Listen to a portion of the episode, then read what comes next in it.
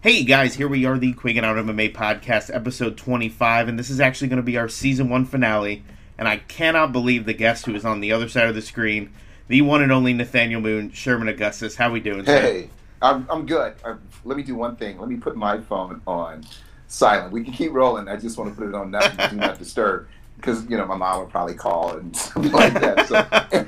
Listen, it isn't a, it, it isn't a show without some technical difficulties or without an Oh. interruption, you know.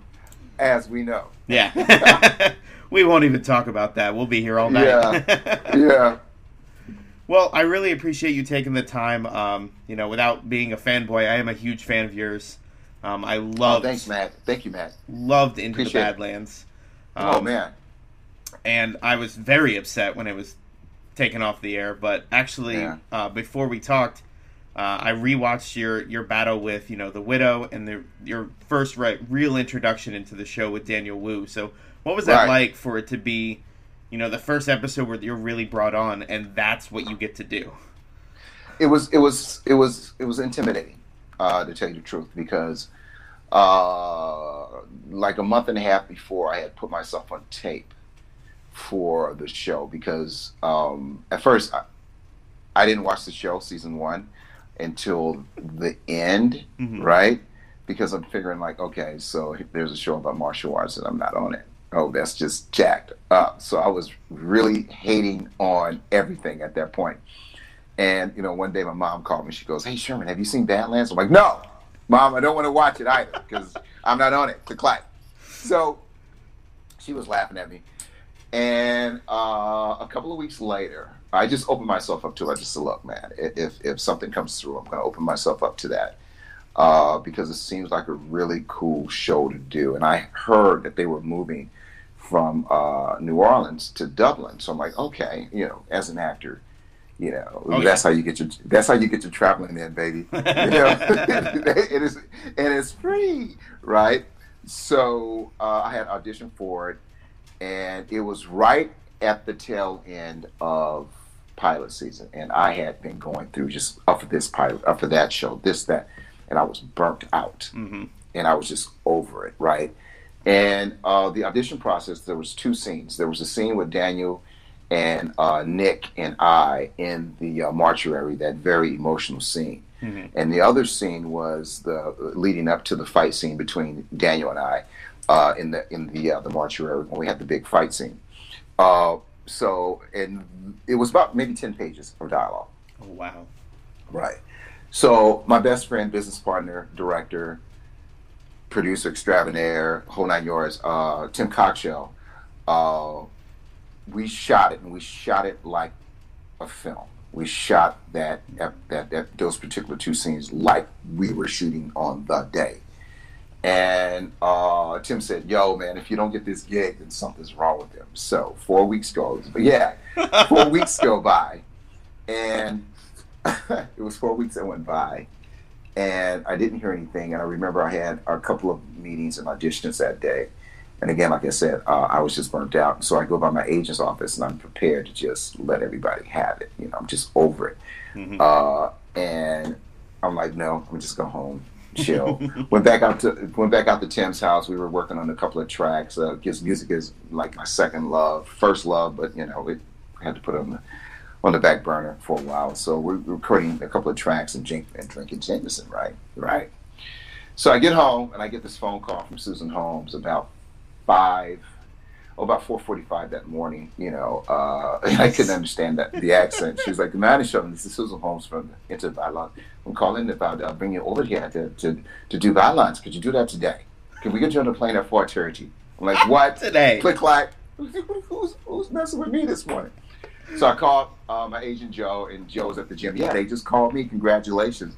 So I'm like, all right. So she's gonna call me back. I had to get my. Uh, I had already filled out my my my passport had expired Oh no. uh, a couple of months before. But it's cool because what happens is uh, production.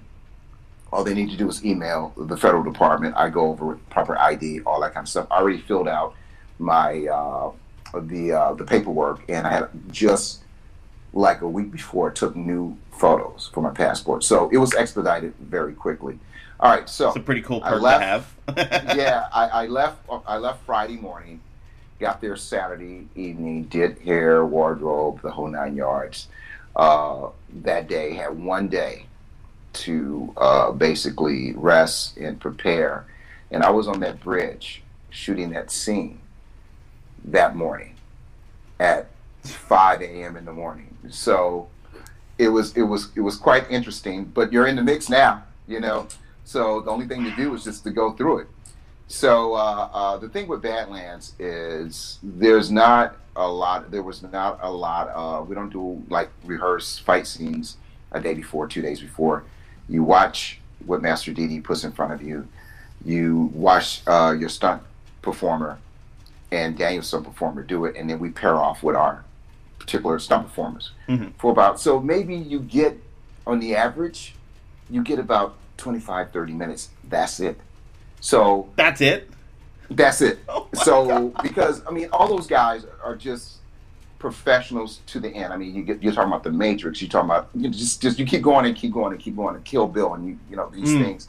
And when you have actors that can actually perform, if it's not too dangerous, perform it. Like you know, Daniel loves to perform his his own stuff, except for he won't do too much crazy wire work, mm. right?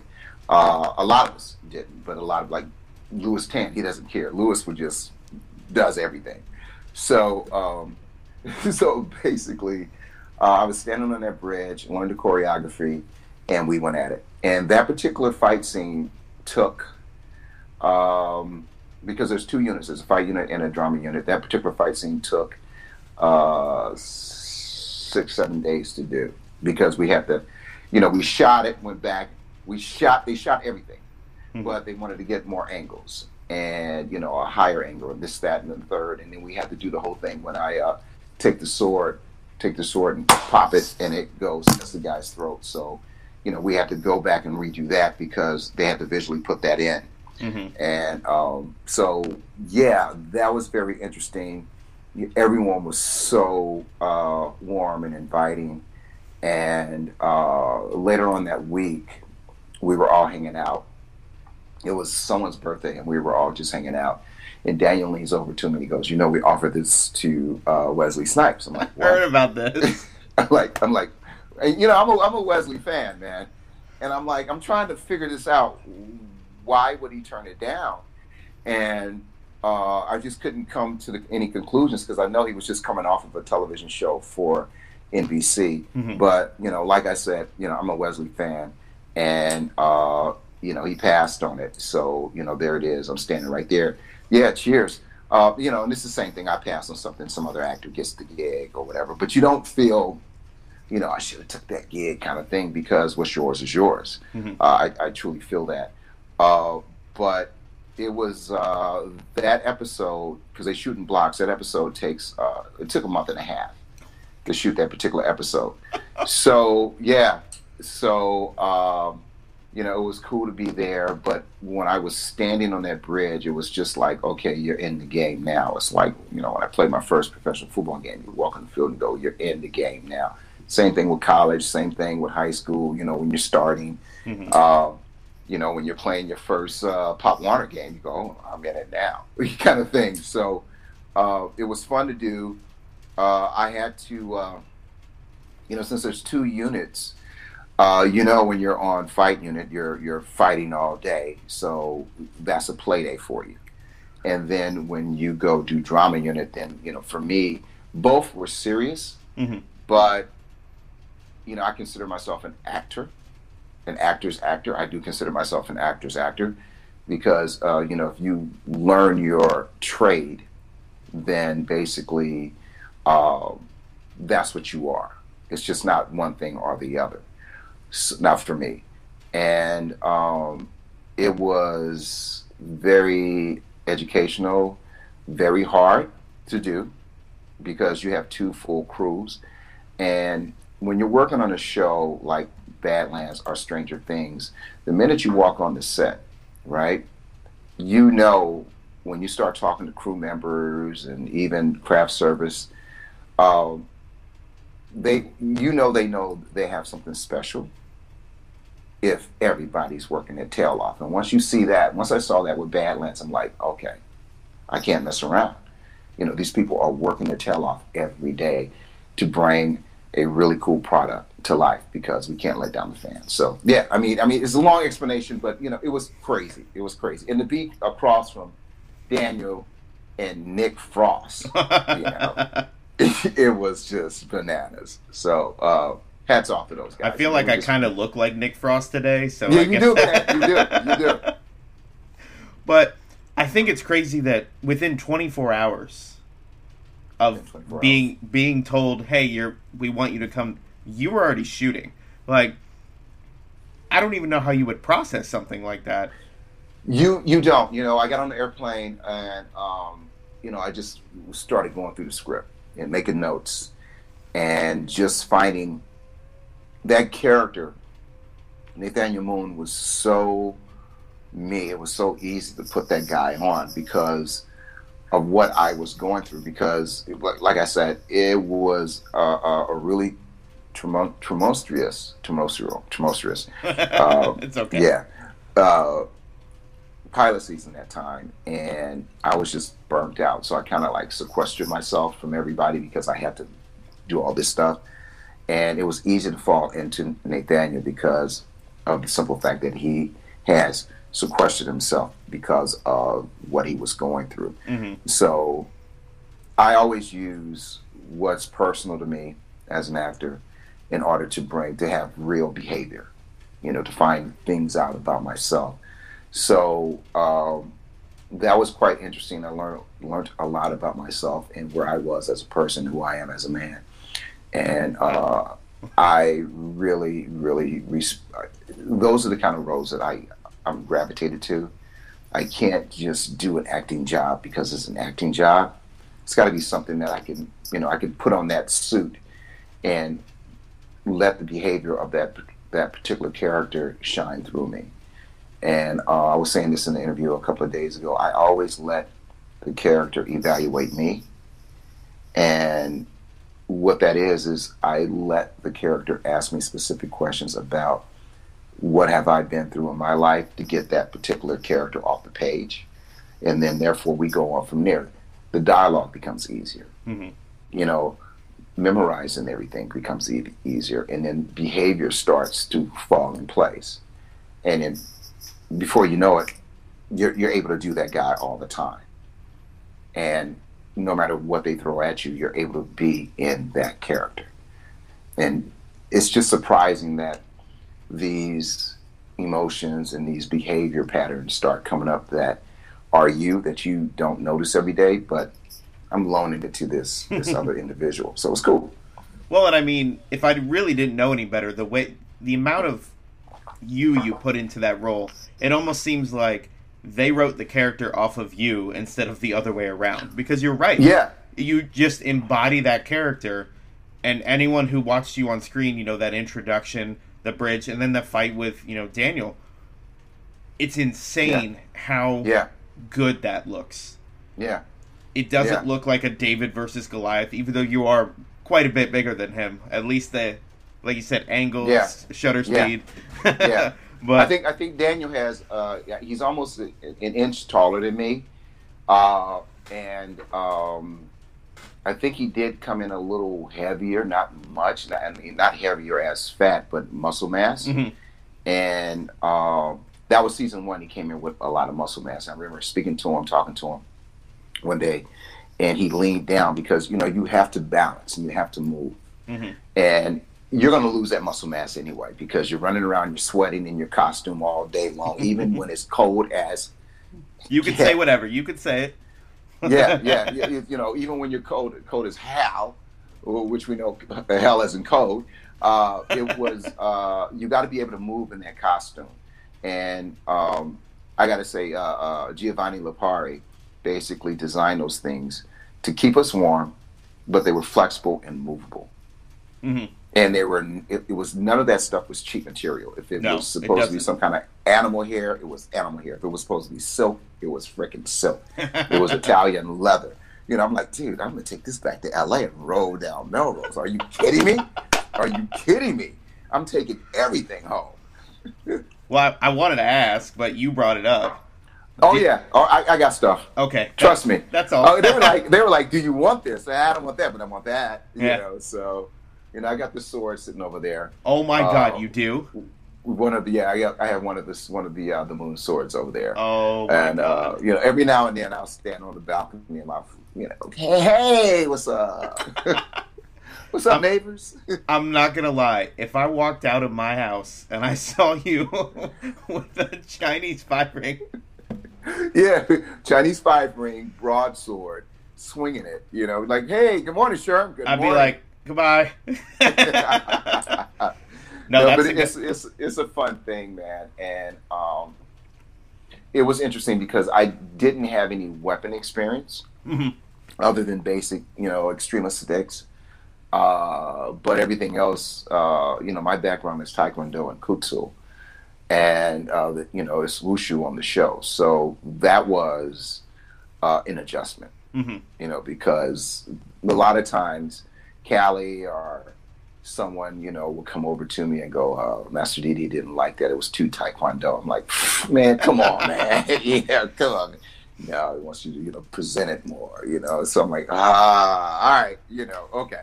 Well, and that was that was a question too. You know, being you know you're not just somebody who dabbles in Taekwondo. You know, Yeah. from what I could see, a second degree black belt. That's Yes. no like understatement of that. So was it hard? Like you were just saying, was it hard to have moments where you're like, well, I'd rather do this or this movement really doesn't work, but this one Yeah. does. Yeah, you know, it, it was it was hard uh, for me uh, a lot of times because they wanted it specific. They wanted the movement, you know, very specific. So every now and then, you know, when it came to punching or something like that, I was able to do more rigid, hard to show, you know, to show the power at the end of it. Mhm. Uh, it wasn't like boom, you know, and come back. It was it was more like you know, setting up and sticking it and then bringing it back really slowly. So um, that was that was interesting. But again, you know, it was something that I had to adapt to. Mhm. So I never said anything about it. Maybe once or twice I may have, you know, said something, but I was just like, look, dude, I'm here. I'll just get it done. And you know what? I, I had one of my masters years ago uh, tell me, and even you know, Bruce Lee spoke about that. You know, if you're learning a new discipline, you have to unlearn everything else, and it's hard to because ego and all these other things come involved. I'm a black belt in X, Y, Z, Mhm. right? Yeah, well, you're not a black belt in this or that. So that's why it's it's it's always good to open yourself up to other things, but uh, and you learn a lot. I mean, those guys, the guys and the women on uh, Badlands are the best in the world. Period. Mhm. And I see that Vidan just finished uh, Cyberpunk, um, and uh, Vidan worked with me a lot uh, season two Mhm. and um, he just finished Cyberpunk, and he brought Andy Long came over and uh, did something on that, and there's a good clip of Andy Long uh, fighting Keanu.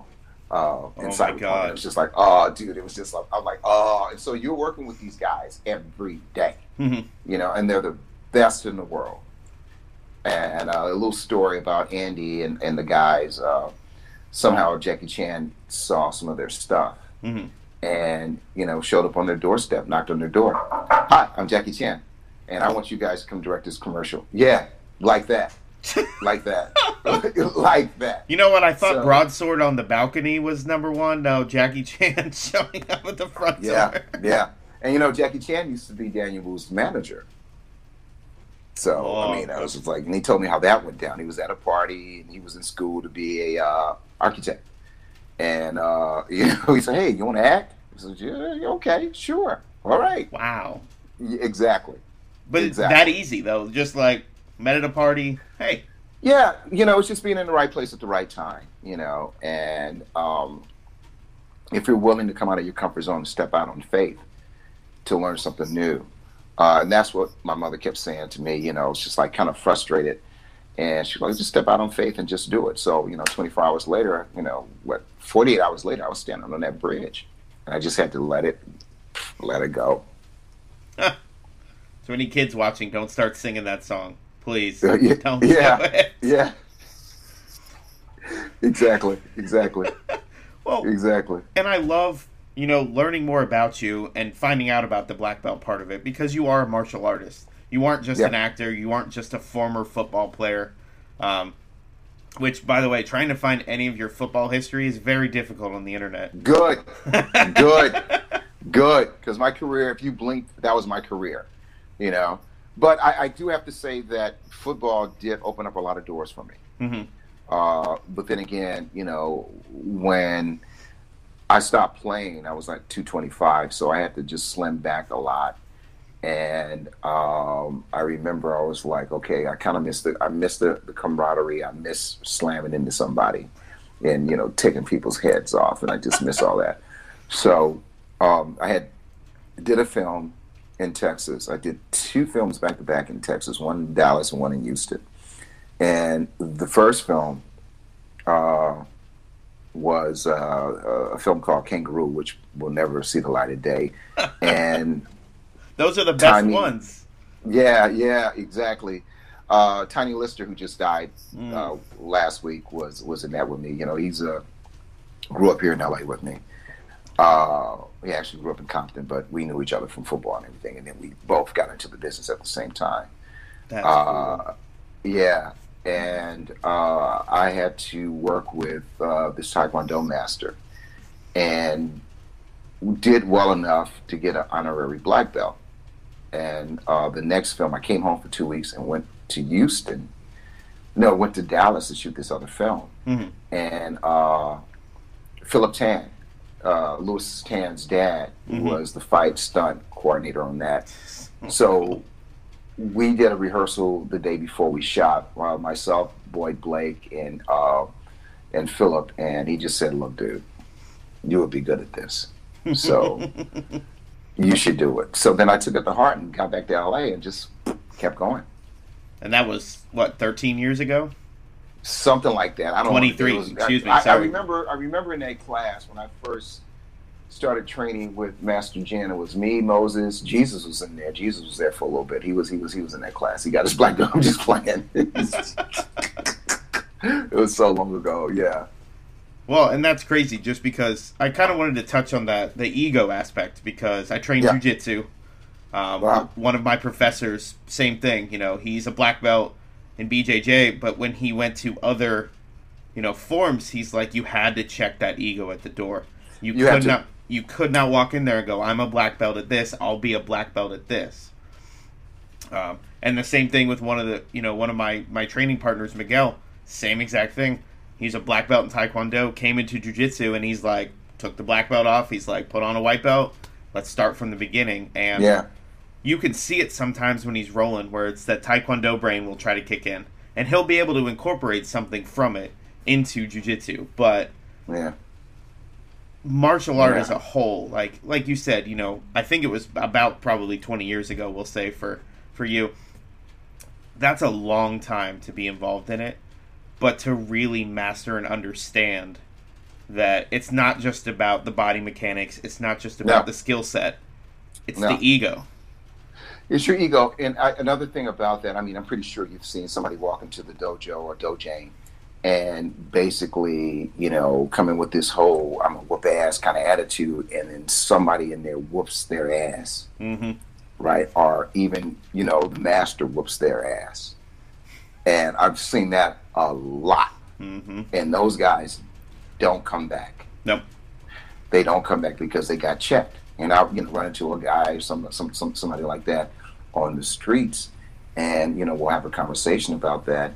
And I'm like, you know, dude, when you came in, basically you have this attitude, and you may have a third degree, degree in X Y Z over here, but when you came in, we all noticed the attitude, like you were just gonna come in and serve everybody. And you know, once you got around to Master Park or Master Jen, when you got served, it was like we tried to tell you, hmm you know, don't do that. I, it was one time uh, we were training. Uh, this is when I moved on to Master Park, and um, we were training one day. We were sparring. It was on a Friday, uh, the noon class, and Taka, who was the second degree black belt, we we all had to do rounds. we all had to do rounds with Master Park. oh no. And so And so he had already caught me with a spinning wheel kick. So I'm like, okay, cool. So it was Taka's turn. So Taka did something, and he did a. It was beautiful. He did a block, and they did a trap, and then he hit Master Park right in the solar plex, right, knocks the wind out of him. And he went running around the ring going, two years, two years. It took him two years to get him back for something he did two years ago. and we were all we were all on the side going, Taka, no right. So once he regained his, his composure, he said, Okay, who's next? so we were all and so he went through all of us, even the girls. He just served us all Oh, up ass that day. We were all "Ah," right. It was because and we were trying to tell Taka. So then we had to do like two on one sparring. And so when we sparred with Taka, we just we got his ass real good. we got it. There was no technique. We just ran, tapped him, and was like, "Don't you ever? Don't you ever? Don't you ever?" It was like he was like, "Okay, okay, okay." You know, you just Oh. don't do that. And I've seen guys get the shit kicked out of them because uh, the guy may have been a black belt sparring with a red belt or a green belt and actually hurt that person, right? So you're like, okay, all right, cool. You know, you got to spar with me now yeah. and then it's just it's just that whole thing and um, there was this one black belt one time he just had no control on his kicks and i was shooting a commercial with Bryan Cranston that friday. This was on a wednesday night. And there was supposed to be no kicking to the face. So i saw the kick and i'm like is he actually kicking me in my face? And he got me. And my immediate reaction was just to go completely left on this guy, but I held my composure, bowed, gave him a hug, and but I got him the following week. Uh, I got his ass good, and that particular day he did break his arm on his own. We were working on tumbling, oh, I'm like, and yeah. Well, yeah, you didn't say we were- someone broke his arm. You said he He- broke his arm. He so- broke his arm. Yeah, he broke his arm. So we had already served his ass up a good ass whooping that night, and uh, we started working on tumbling and falling, and he didn't tumble correctly and broke his arm, and we were like, hmm, payback some mother scritching, ain't it, homie? and I, I, it is a an you know it is a, a thing to go in there because years ago when I had first started I, I stepped away for a while because I rolled with somebody who was greener than me. Mhm. you know I've been following MMA for at this point five probably four or five years. So I have an understanding of the sport which I realized at that time I was wrong. Because just because you watch it and you can see what's going on does not mean the same as the body mechanics. No, no, and he caught me in an armbar and I felt my elbow pop and I was like, Wow. okay, that you know, and I I ran ran out of there. I was like, okay, no no no, we're not we're not doing this. Um, you know, I jump in every now and then and I just I couldn't stay away. You know, and last year I was finally able to get to a point where I'm like, I have a job that allows me to do this. I was like, I have Yeah. the I have the hours to do it, and I have you know the most amazing dojo family to support me. Um, right, little did I know that in that same time, my now five year old nephew would start training when he was three. He's 30 Wow. pounds at five years old. He's very, Wow. very tiny. He competed for the first time last weekend and got second place. that's awesome. And I went, but it's brought like my mom, my grandma. So at the competition, it's me, so my my little sister, my nephew, my grandma, my mom. So it like brought the whole family together. So I realized like I I couldn't have imagined a year ago, a year and a half ago that that would have started to happen. Right. Um, so it really, you know, most people just think it's self defense, but there's so much more to it. No, no. The, the benefit of it is camaraderie, number one. Uh, but also, it's not about okay, I can save myself in a street fight or whatever the case may be. I, Master Park will always say, "Remember your training," and the reason why he says that all the time is because uh, one of one of our uh, black belt friends fell off a ladder, Mm. and as she was falling, she just said, "I just remember my training." So it was a back fall. So all she did was prepare herself for a back fall, and she looked at her belt line and just went, "Bow!" No problems, right? And how many times have we just tripped and failed? You know, the other day I was at the gas station, slipped on something. I'm, oh, I'm not going down. No, no, no, I'm not going down. And then so I went down, and stupid me, I was trying to I was on the, the pump island thing, going over the uh, uh, uh, the nozzle hose, and uh, and I had a gas can in my hand because I was putting going to put gas in my Z uh, here back at the house because I just got it back, and uh, I'm going over the thing by the by my Porsche, and I slipped on some I don't know what the fuck was on the ground, and I slipped and was you know tumbling. I'm just I'm like, oh, everybody's watching, everybody's watching, everybody's watching, and all I did was just take a perfect roll and rolled and popped up with the gas can in my hand like it was nothing, and it brought back memories of when I worked at this theater years and years and years and years ago in high school. I worked at this theater, and I saw a kid fall down the stairs with his nachos in his hand and he did not lose one nacho. And he jumped up and he goes, Didn't lose my nachos. And I'm like, So when that happened, I'm like, Hey, I didn't myself up. So it was so funny. And this other guy was like, Yo, man, I fell at the gas station last week. Welcome to the club. okay, buddy. Yeah, it was a trip. I will not do that again. Well, that was literally a trip. it was literally a trip. It was, yeah, because I had on some Chuck Taylors and I slipped on something and just went down. So, but it was quite funny. So I got goosebumps when you just told that story about the girl falling off a ladder, because yeah. this morning, because I had class this morning, our professor earlier in the week fell off a house during his job. And he literally wow. said, as he was falling, looked down at his belt line, did the back fall, and he's in there training. He fell off yeah. a house. Yeah, yeah, yeah. So you know when I when I think about that, I always think about remember your training. Remember your training, and it doesn't mean you know you're in the fight of how to you know defend yourself, take a gun away from somebody or whatever. Mm. It, it, it, means like you know if you slip and fall, um, everything you know your reaction time in, in in your car, whatever it is, you just remember your training Mm-hmm. And that's all it takes. Just remember your training and your what your your situation awareness. Also, it's just your training. You know, just remember where you are. You, know, you know, if uh, you're at a at a, at a uh, ATM or how's the surface, which I should have remembered the other day. How's the surface? Where am I going to step if something happens? You know, uh, what's behind me if somebody steps up on me? What's behind me? What's inside of me? Because it's just feet work. It's just training. It's just a feet work. You know, you can avoid all kind of stuff and just take off. You don't need to be like, yeah, come on. You can just, you know, avoid that and just book if you can. Absolutely. So, you know. And that applies to everything. I mean, just yeah. look at driving. You know, so yeah. many people are worried about what someone else is going to do. I'm like, no, focus on what you need to do. What you're doing. Yeah. Yeah. And that changes everything. So. Yeah, guys on motorcycle. A buddy of mine fell on his motorcycle, did the same thing. Remembered his training. Just said, oh, well, I got a helmet on. I'll use, I'll do a shoulder roll, but I'll use some of this because I got a helmet on. Roll popped up, it's like back on his bike. Now I got to get my bike painted. I'm like, oh, dude, but you all right? Yeah, nothing's wrong with me. So I, you know, I'll, I'll say this, and I won't say for who, but I handle motorcycle claims for an insurance company. So I, oh hey, I deal with that stuff. But I'll I'll talk to people, and I'll be like, car versus motorcycle, and you're able to talk to me. You're doing all right. Awesome. You're doing awesome. all right. You're, you're doing good. Yeah. So yeah. Uh, I understand that completely. So, you know, we talked yeah. about, like I said, the martial arts part of it is still fascinating to me because you aren't just somebody who picked it up because of the show. You know, you came yeah. into the show with an established martial art. You know, and the guys that you work with, like you said, not just the masters, but people like Daniel Wu and Lewis Tan.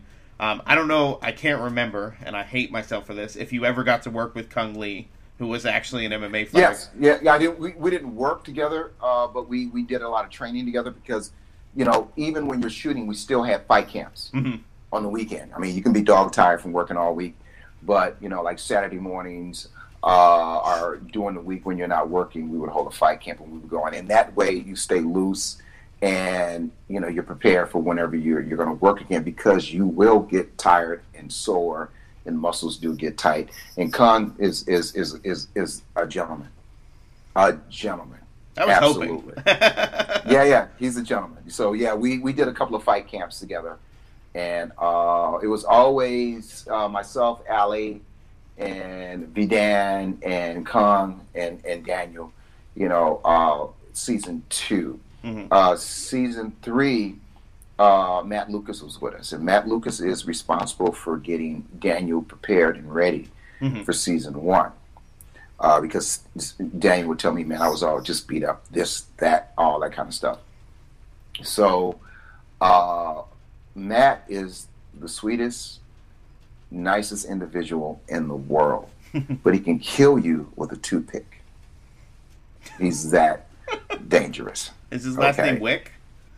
Huh? He- I think he would uh, he would fuck John Wick up. you you know, but he would probably like him and John Wick will have a great conversation. Uh, but uh, Matt uh, kept us nice and loose and uh, kept us healthy for a year, season three. You know, it, that's really hard to do. And, you know, we would do, we did two weeks of fight camp before shooting, and then once or twice a week during the week, we would do a fight camp. I mean, you would work out on your own, but with Matt's workouts, Matt will work you off for four hours. You're done. And it's just we would do a lot of combat yoga to you know get your body back. And it, it was we would do the same exercises that they used to teach uh, the ancient, ancient samurai, Mhm. and very interesting. Uh, a lot of stress positions, but I got to tell you, working with Matt, we were all just ripped up crazy. So I know Aramis Knight and Daniel are well this week they were up there working with Matt because they're both they both got something they, they got coming up. Mhm. Uh, um, I think Aramis Aramis is going to be doing uh, Miss Marvel. I think Ooh. so. He's playing he's playing a character that you know is just you know doing all the stuff. So uh, he's working with Matt again, and um, next time I get a chance, I'm going to go up to the area and work out with him. And his knowledge is just so extensive on just you know replacing you know muscle fibers and getting you uh, loose and prepared. And you know what I mean by muscle fibers, like just making sure that you're getting nutrition to certain areas that you're lacking. Like if you have a shoulder problem, uh, we will work on certain uh, exercises. So you know you can you know do certain things with your shoulders and move certain ways again without okay I gotta throw it, I gotta throw a left okay you know. And so it's just like oh man everything's working perfectly. This is great. So it, it was it was interesting. It was interesting. So hats off to Matt Lucas. Love that man. For sure. You look like a boxer when you were like throwing. oh that. oh, oh Nice yeah, and you tight know, there. ah, Yeah. ah, look out hey Listen, I'm. I love watching some of the old boxing because I never really appreciated it until recently. Um, You know, because boxing a lot of the times nowadays there's a lot of hugging. There's not a lot of technique behind it, and I don't mean any disrespect for to any of them. But it was like then I started watching, you know, Deontay Wilder and Tyson Fury, and you're going, "Holy shit!" yeah Like yeah you know, and then Yeah. you go back and we'd watch like the old Ali fights, yeah you know, his battles with Joe Frazier, you know, some of his other ones that are lesser known that he literally had to come back. So, sorry, Yeah. that, that was on a side tangent there, but Yeah, uh, you know, I've always been a, a Roy Jones uh, fan. Uh, was a Tyson fan, uh, although it got to a point where Tyson fights were ending too damn quickly. Yep. Uh, Not good for one pay-per-view. punch- Yeah, and I remember that one punch that uh, Roy did. on- I forgot the guy, but it was like it was a straight out one punch. Bell rang, came out, got the guy right in the kidney. The guy went down. It's just over. And always uh, Mayweather fan. You know, May, Floyd talked a lot of smack, but you know, I like the way he avoid he would The avoid movement, yeah. punches. Yeah. you know, and just just roll out of the way with that shoulder. And then I'm thinking about it as a martial artist. I'm thinking about what if you're fighting someone like that. Uh, what do you do? Because you're burning, you're consuming a lot of energy. You're consuming a lot of energy trying to swing on somebody and, and, and make contact. And, you know, that person's able to get out of the way all the time. And I, I think for me, the, the one thing that's key is just use your jab. Mhm. You know, if it's a boring fight, it's just going to be a boring fight, you know, but I'm just jab, jab, jab until I catch him coming back, you know, and then unload. Um, lots of feints. quite interesting. Feints Yeah. at that point because, Yeah. well, we watched we watched that Tyson Roy Jones I I'm Oh, I, I didn't watch it. I couldn't. I, couldn't. I, I, couldn't. I No, had to. no, no. It's the same reason I watched Mayweather and the other guy whose name I'm not even Oh. going to say because he doesn't Oh. deserve the extra recognition. we were we were in Dublin at that time when that fight happened. oh my we all god! We, we we all went over to Daniel's house, and that whole week, every guy, every dude in Ireland was like, "Fuck the Mayweathers," you know. Like, yeah, okay, cool, man, cool, all right, cool. And uh, yeah, that that fight was uh, was interesting, and I, I remember the other guy uh, had a bunch of some trouble that happened in, in Dublin one day. It was something something went down. It was not too far from where I was living. I'm like, why are the cops going by? So you know, because you never see that in Ireland. You, you, you, you, right? And it's like, oh, so that's what happened the other night. He, you know, got into an argument with somebody at a pub. Okay. oh yeah, the old guy. Damn. Yeah, yeah. So yeah, shout out so if crazy. that if that guy ever watches this show. Shout out to that guy for taking a solid punch and not even moving, just being like, exactly, "Yep, okay, exactly. let me go back Exactly. to drinking my drink." E- Exactly, exactly. Yeah, yeah. I mean, seriously, I saw this little five foot nothing blonde girl put her boyfriend on his ass one night, and we. I was heading home. We had all went out one Saturday night, and I was heading back to my house, and um, stopped into to Starbucks and to get a coffee. And I walk out and I see this couple across the street by the park arguing. And she was like, "I told you, I told you, Don't if you ever bring that bitch around me again, I was gonna fucking kick your ass, right?" And so he kept trying to hug her. She said, "Don't fucking touch me, don't fuck right." And it was beautiful. She had the best skills I've ever seen, even in a from a guy, right? Because she was underneath him, and it was just like it was just like she was like how Tyson used to get underneath people. She was right underneath him, and she was right here. And she, as she threw her right, she leaned out the way and caught him right here, and she just went bow and, and came back and set up. And, And he square went- back up. Kadoosh, right? And so I'm, I'm standing next to the guy who's, who's like security at Starbucks, and I go, and I, I was just, just, you know, it was just crazy, and I got coffee all over me because she oh knocked god!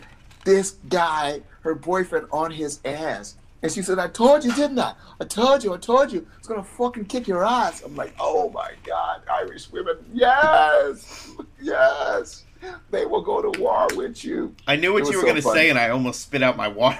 so I'm glad I that was, I was told you I was gonna put you on your fucking ass there. I was like, oh snap. And she was in heels and everything.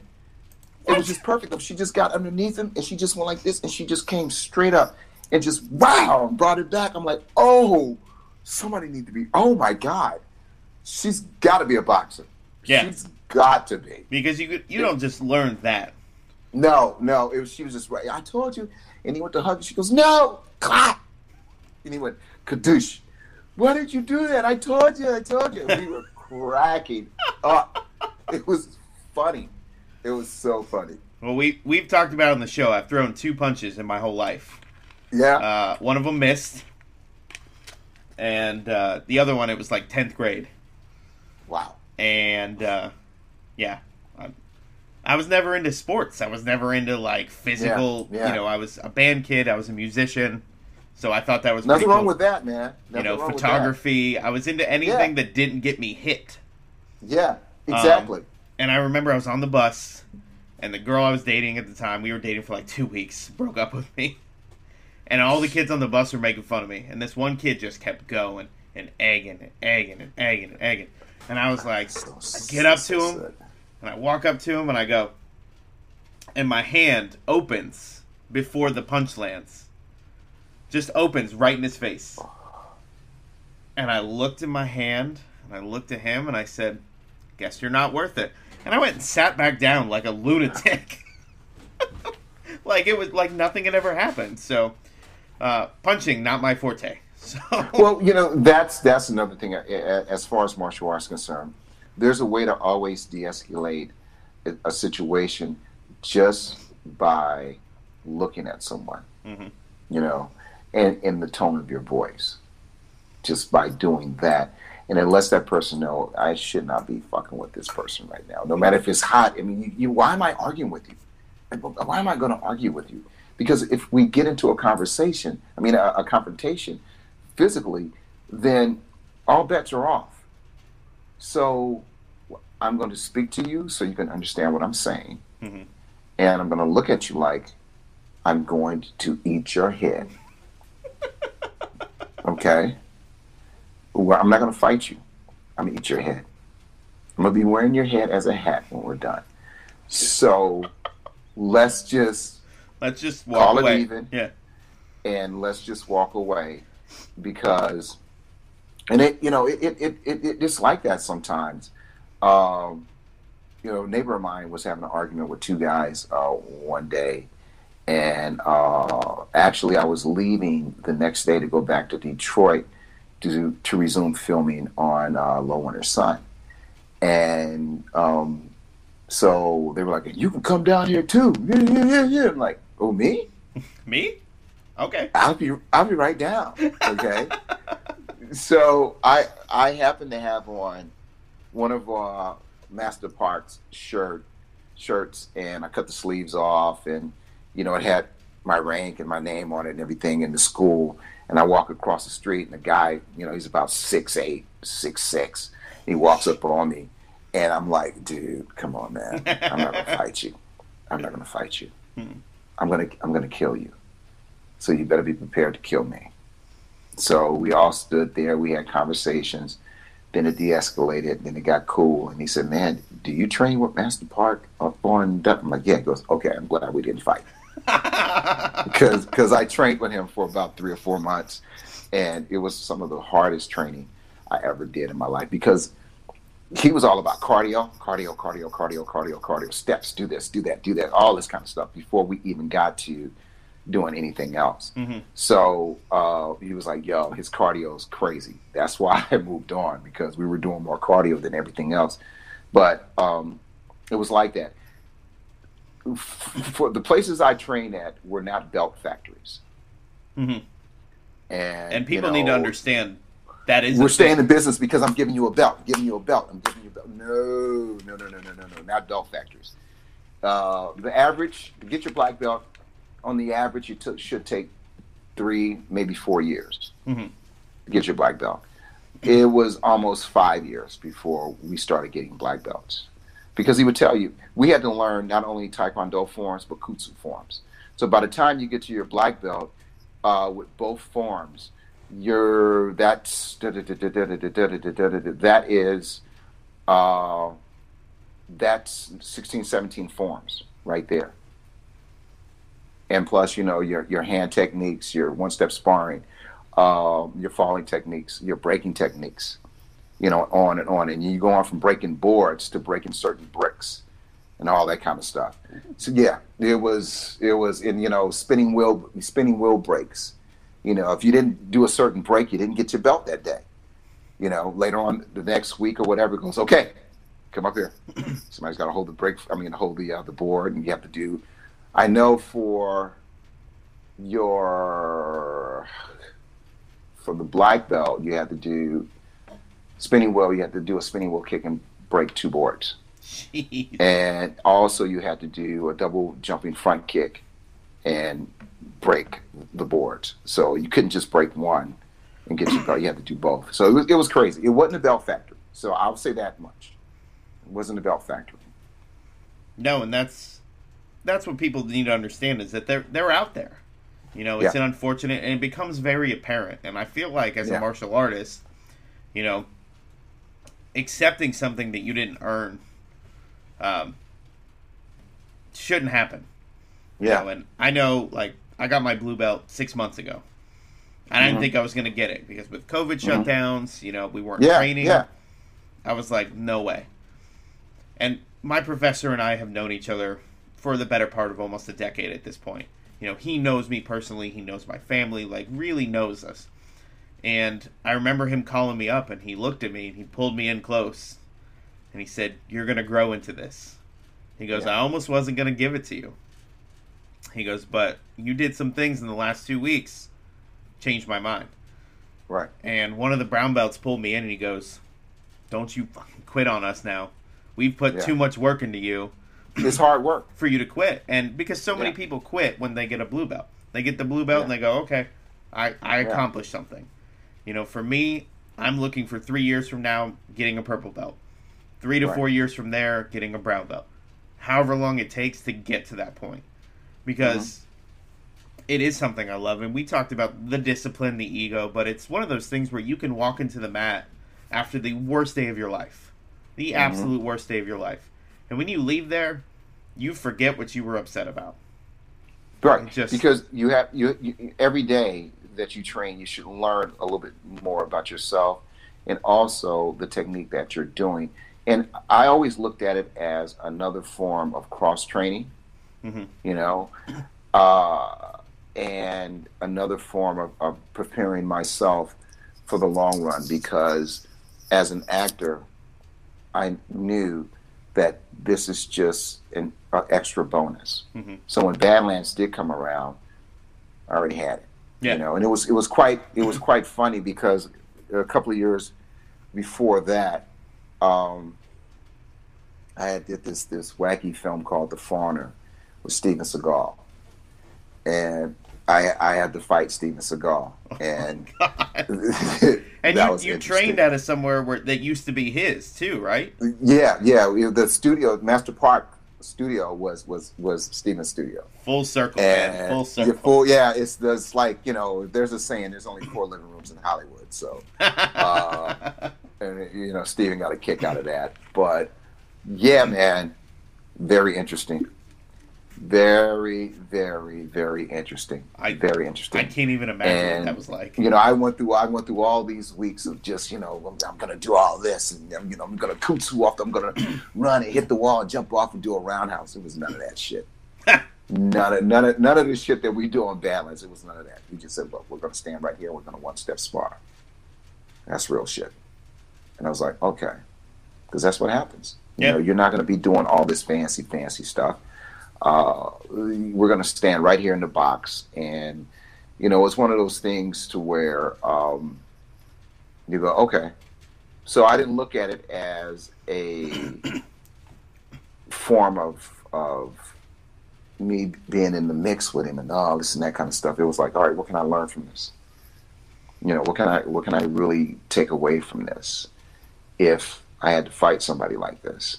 Mhm. So, um, and I learned something very valuable. It was one thing I did learn was um, when you see action fights and all these things, if they're swinging, you know, swinging wild and they're blocking this and that kind of, kind of stuff, I always find it better if you go back to one step sparring, where you know you're doing uh, your you have to pair off with somebody for testing.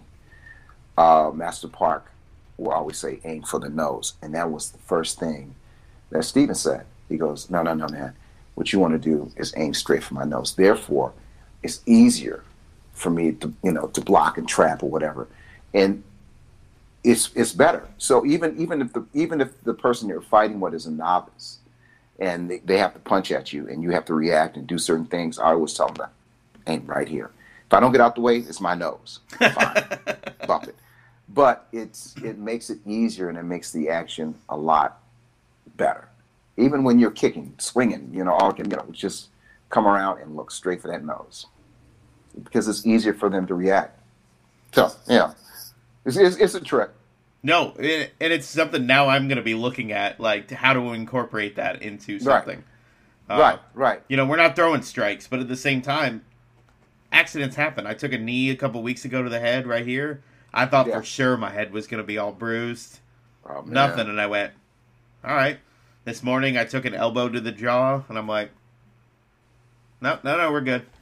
Very resilient. Yeah. It's the beard. It's what Yeah, I have yeah, left of it, anyways. But yeah, yeah. yeah. um, you know, one of the things I, I kind of glanced over going back to Badlands, just because I could literally talk to you all day about it, that and martial Right. arts at this point, is obviously in the first episode you got your hand cut off.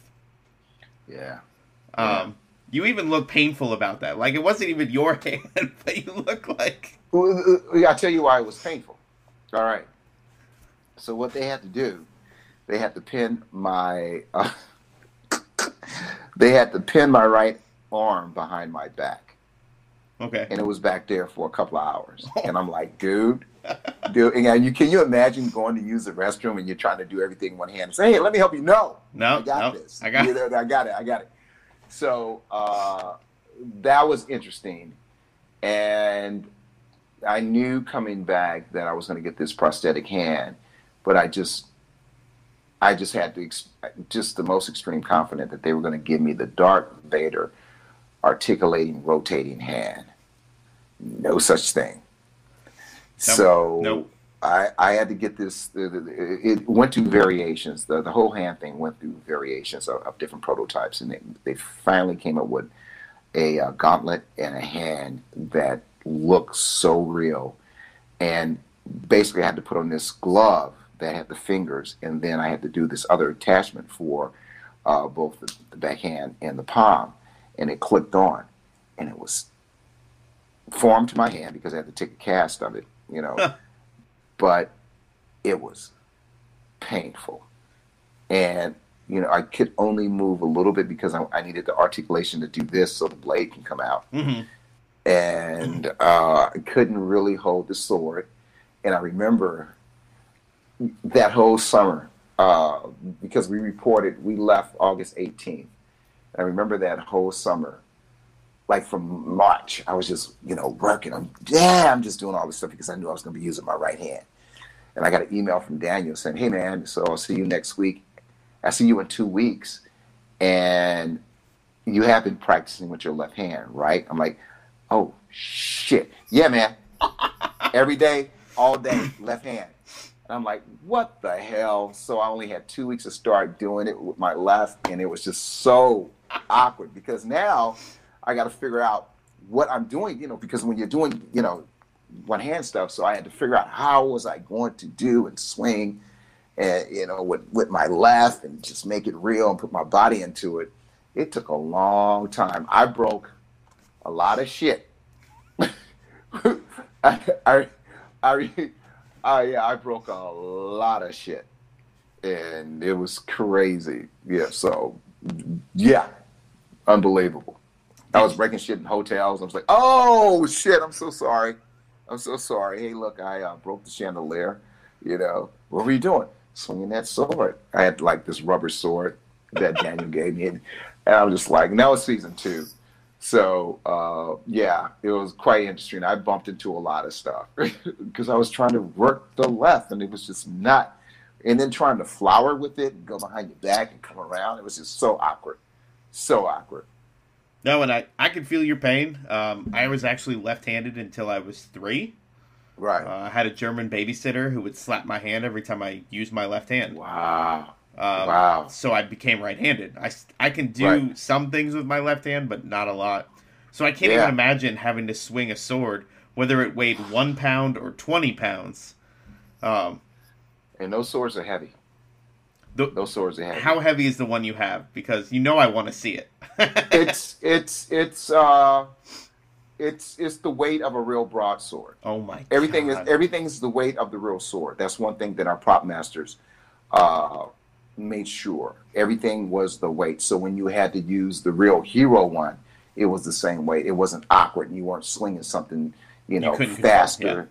yeah. So it was uh that was that was quite interesting.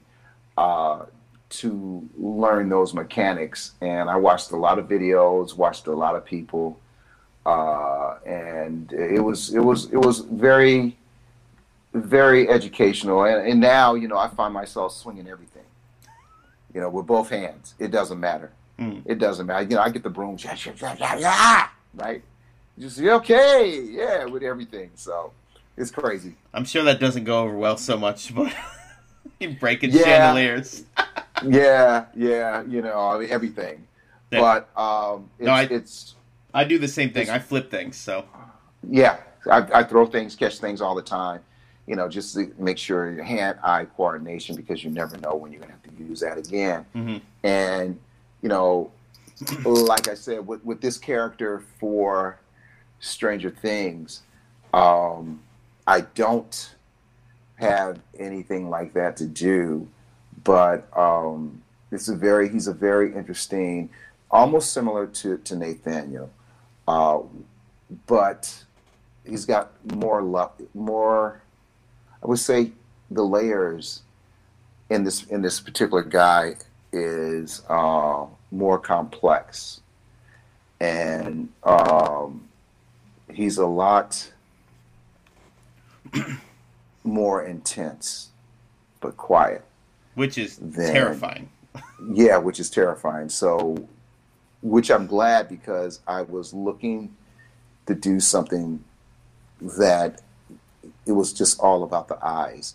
And interesting enough, it was this time last year that we started discussing the whole thing with Stranger Things. And we were supposed to start shooting in March, but you know, COVID hit. Yeah. Uh, so when I uh, put myself on tape uh, for um, the lieutenant colonel, uh, Tim and I shot that again, and we shot it like a film. Again. And uh, I, yeah, I have this scene, this really cool scene that I'm going to be doing with Paul Reiser. That was the audition piece, and it's pretty much still the same scene, but just in that conversation, uh, I, it's a four four page scene for me. But just in that conversation, it's heavy and it's very dangerous. Oh it's, my God. It's one of those things where, you know, this guy is a badass. And this is who you call when you want ET's ass kicked. You call this guy. So who are you going to call? Call Lieutenant Colonel. He kicks ET's ass all the time. So if, if I was writing this, that would be the title. Who do you call to kick ET's ass? Who can kick ET's ass? So um, to prepare for this for this guy, I did do some research on guys that uh, African American gentlemen gentlemen who was in I can't think of it. It was 164, 167 uh, tank regiment under Patton. Um, and that particular tank regiment, from my understanding, did not lose one tank in the European theater from the moment they landed in Tunisia uh, all the way to Bastogne, the Battle of the Bulge. And, uh, you know, we hear about the Tuskegee Airmen all the time, mm-hmm. but um, we need to hear more about these guys, uh, which I'm going to make a, a personal effort to make this uh, uh, uh, a passion project for me. Also, um, the Harlem Hellcats. Um, about it was what it was. It was like second term of Obama's stay in office. It was uh, I think the last close to the last year when he was in office that Chuck Schumer had awarded the family of uh, a gentleman who had just died, who was uh, in the uh, Harlem Hellcats, mm-hmm. and basically uh, the Germans had um, they had pushed both times in World War One, World War Two. They had pushed the German Germans back across the Rhine River, and uh, this particular one incident, the uh, it was in World War One. The um, uh, the Germans faked a, they did a fake surrender and jumped in the trench with them, and it was hand to hand combat, and um, not so many guys survived, but two gentlemen did survive. Uh, and it just went down to hand to hand with knives. Everybody was out of ammo. So uh, Chuck Schumer awarded that gentleman's family his Congressional Medal of Honor. I think the second year, the second term of Obama's stay in office, but it was like the last two years. So um, I know that Will Smith has a story. Uh, Max Brooks had wrote a script about it, hmm. couldn't get it made, and so he went on to make get um, uh, made. Um, Brad Pitt did it. Um, World War Z. Mm. That got made instead. So what Max did was convert his script into a um, graphic novel, which Will has the rights to. So I read last year that they were going to make that a film. So I'm waiting to see that. It's going to be interesting, and hopefully, hopefully, hopefully, hopefully they do it right because we need to see that story. Yeah, absolutely. And I mean, my mind is just I'm speechless. And if you haven't noticed, mm-hmm. I like to talk. So Um, yeah. You know, it's very powerful things, and I love that you're making that a project. And now a word from our sponsor, Anchor FM. Now back to the show. Right, know, we're we're seeing now is it a time for innovation. Now is the time for us to look at ourselves and say, you know, what are we good at, but what can we do more? You know, yeah. we we we've talked about it before, and it's like you know I've been writing for a decade, you know, mm-hmm. Eh, covering MMA, you know, interviewing fighters, and last November, I hit writer's block. It was it's the worst thing I've ever experienced, where I would try to write something and nothing. Right. Um, you know, where coming from somebody who was able to, you know, I've written pieces that I don't remember writing. Right. I'll start type, you know, I'll start typing, and then the the next thing I know, there's a full piece in front of me and right. that to me is like the experience, the everything. And when COVID hit and we had to start working from home, I said, you know, I've never really put myself on video. Nobody ever hears my voice. Let's mm-hmm. do a podcast. I said, but it's yeah. my podcast. yeah, exactly. I, I exactly. said, you know, I want to interview the people that I get to interview. And during this time, you know, getting to talk to photographers, to cutmen, um, I talked to Burt Watson, who actually used to be Joe Lewis's manager way back in the wow. day. Um, wow. And him talking about getting to meet Mandela, and Mandela was a boxing fan, and I'm just like some of these stories that have come out. Um, he said he joined the Marine Corps because uh, his his mom brought home a magazine, and he opened one of the pages and saw.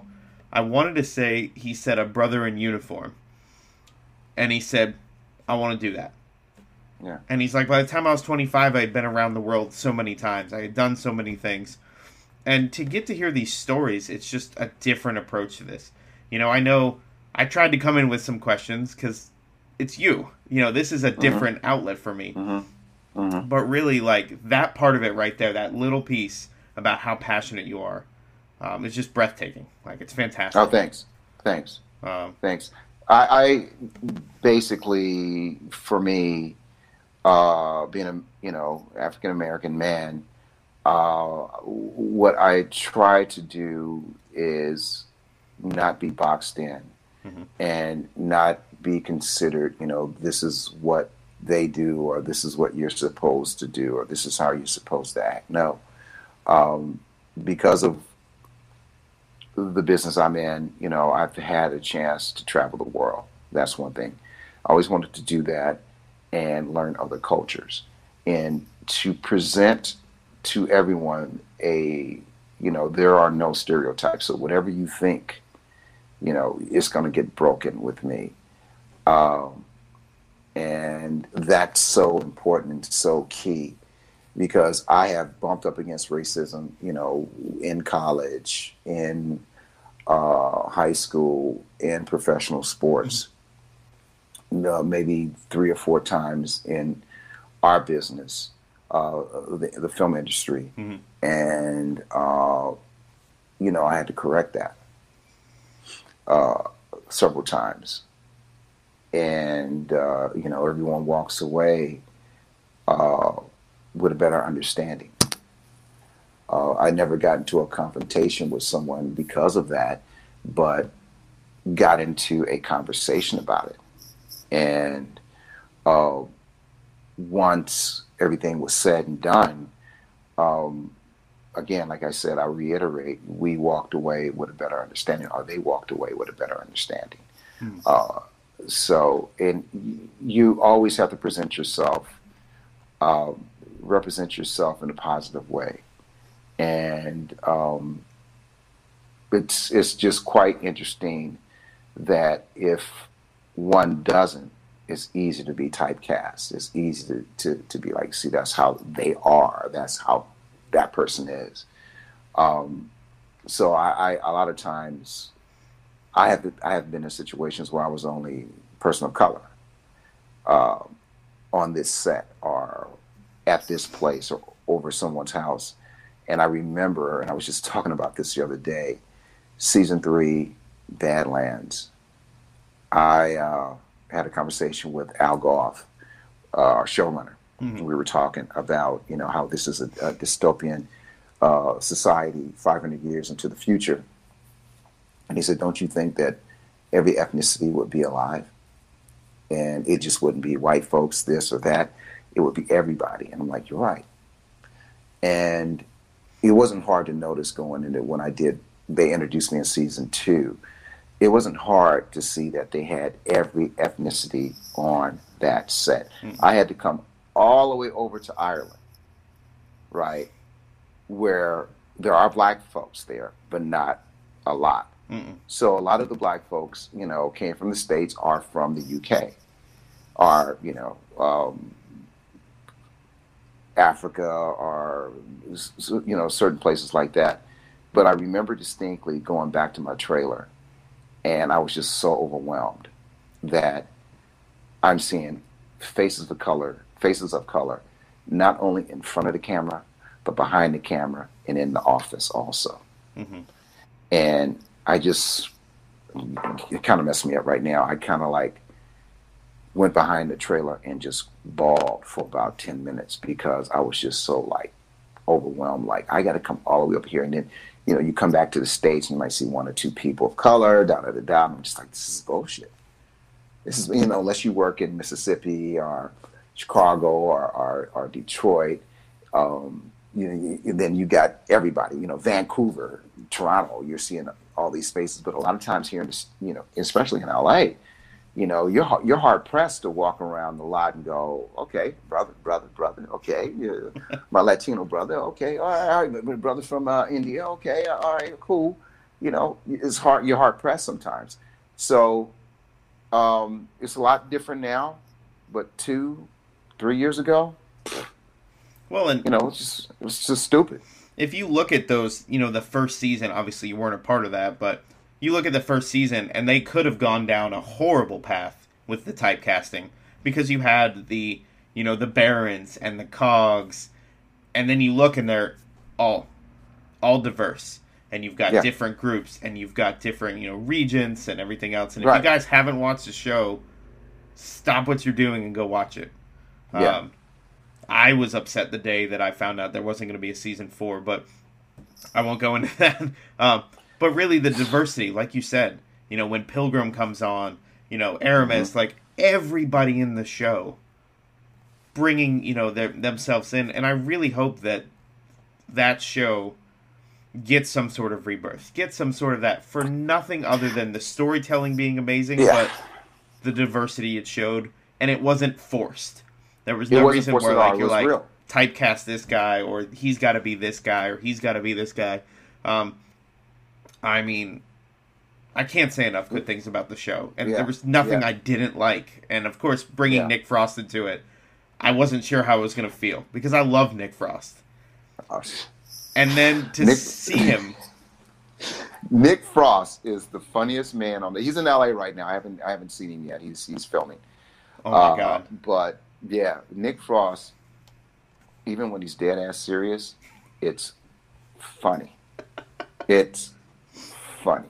I mean, he can say "Good morning, darling," and it's funny, you know. And uh, I don't know how Daniel did it on a daily basis without just losing it. hmm It was one day, I couldn't help it. I couldn't help it. I could not help it. I couldn't help it. I couldn't help it. I couldn't help it. It was me, Eugenia, uh, Emily, Lewis, Daniel, Nick, uh, Allie, when we were working up to seven strike strikes as one.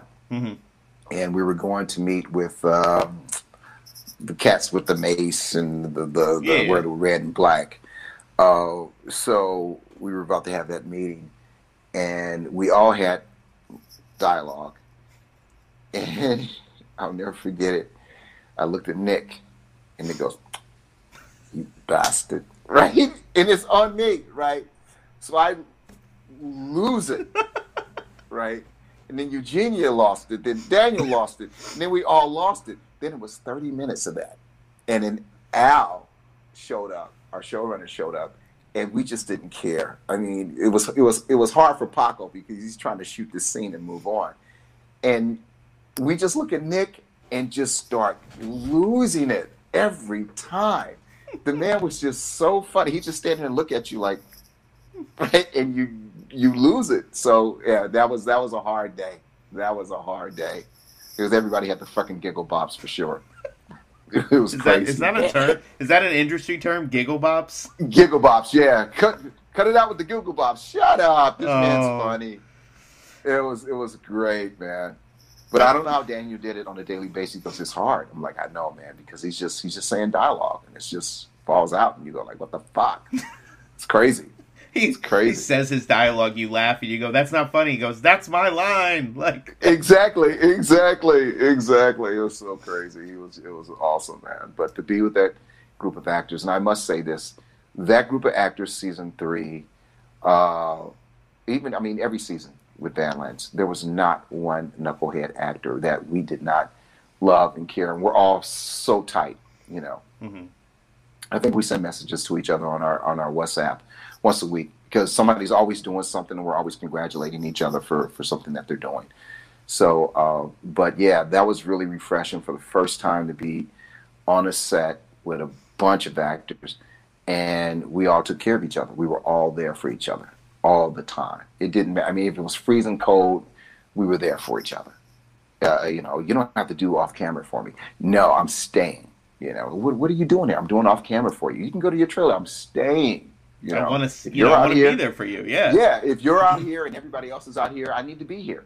I can't go be the little pansy actor standing in my trailer being warm, you know? So I might as well put on a couple of layers. Can you see my face? Yeah. All right, let's go. you know, and do the dialogue. So it was crazy. and it it just blows my mind. You know, we don't ever get that that back. You know, the back door into what it's like for you guys to go through this stuff. But everything you talk about is hundred and ten percent.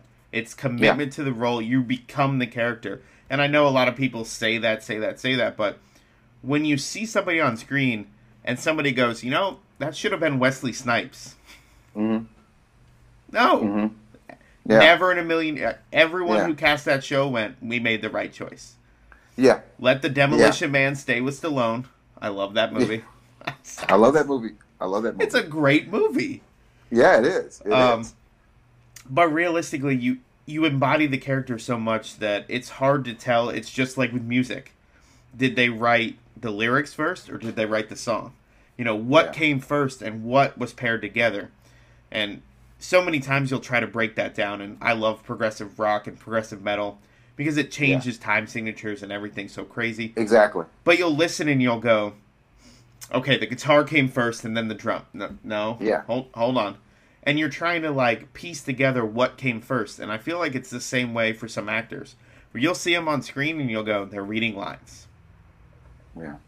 They're not becoming the character, and that's why I watch If they're not there, yeah.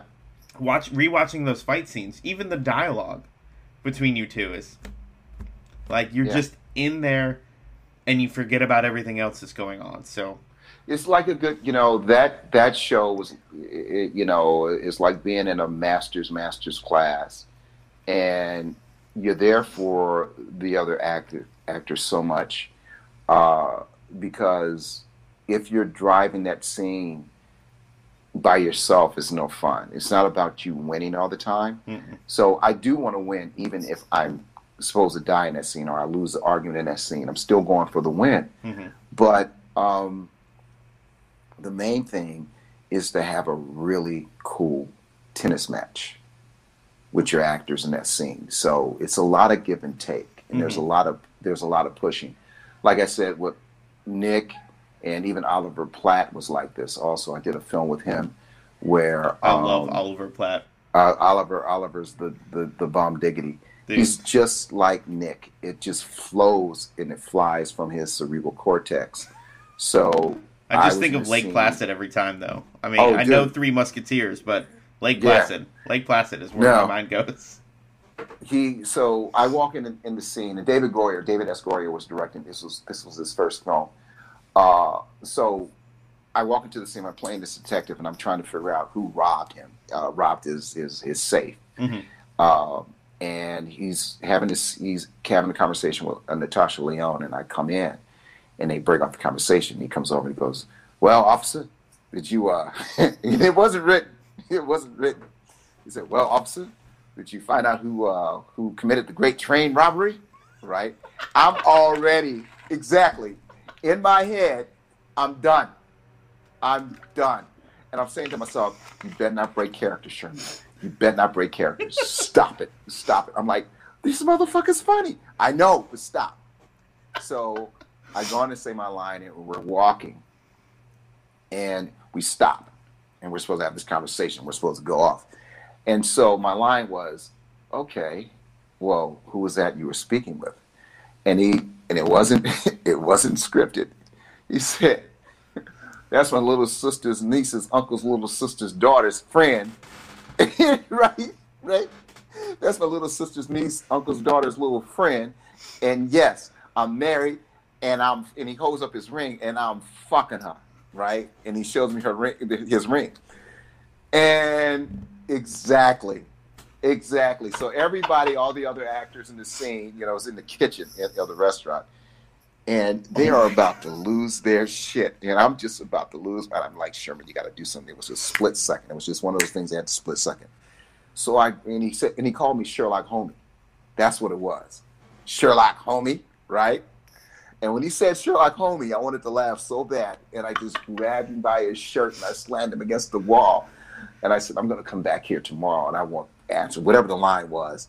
And I called him uh, Mr. Motherfucker right? I called him Mr. I called him Mr. Motherfucker, and I let go of his shirt and I walk off. So then it became all right. I'm in the scene with him. I got I got outdoing. I got outdoing. so and so there's a scene where he gets knocked out and he's laying on the floor, and I walk in, and uh, I find a kid who has autism, and I know he did it, but because this guy was playing such an asshole and he's got all these great ad libs. He called Miguel Nunez. I won't even say what he called Miguel, Miguel Nunez, and he just, he, just, he called him a cock gobbler, right? so, so I was on set that day, and John. I mean, it's Wesley Snipes, myself, John Lake Leguizamo, Oliver Platt. Oh my uh, god! Uh, you know, this was the cast, right? And and and so and Wesley just did this hell of a performance where he was like riding a bat like it was a pogo stick. But it was just, it, I mean, everybody was just on, everybody was just trying to outdo each other. I mean, we weren't trying to outdo each other, but it was just, the, the film was, it just led you to, you know, create this other thing. Mm-hmm. And um, so uh, I had said something, I, I just was talking to uh, uh, the lead and um, I said, uh, something about that's okay, let him stay there. And I, I said he's the poster boy for the prevention of inbreeding, right? and so uh, Oliver took that later on and started, you know, I'm, I'm the poster boy, right? And it was just, it was just really crazy. So um, Badlands was just like that. It, it, it, it was one of those things where um, you you're comfortable with your castmates and you can push each other all the time and that makes for great acting. Again because you're finding real behavior. And it's just it's always about behavior behavior behavior. And giving. If you're a giving person uh, in real life you're also going to give uh, in that scene in those scenes. And orla brady who plays lydia mm. is she's just absolutely just one of the best actresses i've ever worked with, and she's so giving and so present all the time. And it was just it was just a thrill and an honor to work with all those actors all the time. Well, and even ne- never had a bad day at work. What you just did, you just went from telling the most hilarious story to going, "I learned," and you just shifted like that. Yeah, you have to. Like, I get smoked. I get smoked and have a bad day. You always want to leave work going, uh, there's something wrong with me. There's really something wrong with me because I had an acting coach always tell me, surprise yourself. Do something that surprises yourself, no matter what it is. If it's if it's a look, if it's a, a gesture, or if it's an ad lib or whatever it is, just do something to surprise yourself. You know, keep everybody on their toes because people are going to come at you. When you have the Oliver Platts and you have the, the Nick Frost of the world, you know, you got to come with it. You can't just Oh, I'm in a scene. I'm an actor. Okay, what's my line? If there's nothing more frustrating to be in a scene with someone and there is nothing behind their eyes, and all you can you can tell that they're just waiting for you to stop talking so they can say their lines. When I see that, I'm going for the juggler. I'm going to think of all kind of shit to do. I'm going to just it's it's crazy because what am I getting from this person?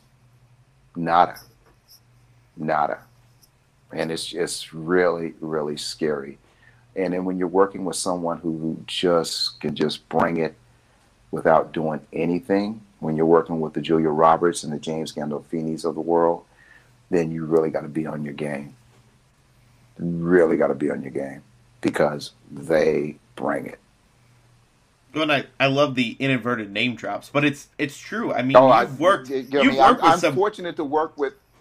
I'm fortunate. I have been fortunate to work with nothing but heavyweights in my career. No, like and no doubt. I, I, you know, I I think, you know, for a kid coming from South Central, and to be thrust into a situation to where you're working with some of the best people in the world, come on, that says something about what you're doing and uh, it's a testament to your work, uh, regardless if you're making tons of money or not. If you're in that that arena with those folks, man, you're doing your job. You're doing your job. Yeah, and you've worked with some like even going all the way back to Colors. You know, the Robert Duvall yeah. and Donald Sutherland. Like everybody you work with, you know, we could list Don Cheadle, just so Damon Wayans. Like it was all our first job. It was I, all our first job, which is insane. It was all our first job. And like the night before I auditioned, I had watched Blue Velvet. And I was like, fuck. So I'm sitting in the waiting room and Dennis Hopper walks in. I'm like, oh shit, it's the well dressed man. I was always a Dennis Hopper fan, but I just knew him as a well dressed man. And I did not do my due diligence to look on the, the, the, the appointment sheet two days before and see that Dennis Hopper was directing this film. And when he walked through the door and nodded to me, I'm like, oh shit, Dennis Hopper. And the only note he gave me when I went in the room was like, don't use your hands. It's all about this. Hmm. And I'm like, okay, right. Now, my performance in that movie, I was a deer in the headlights, but it's okay. It's Listen, okay. That, that was, was my 32 was years ago. Film. Uh, it's okay, man. It's hey, it was on the other day. I'm like, sure, with the flat top. Oh boy. well, and to to give credit to Dennis Hopper, in my mind, Speed, Waterworld,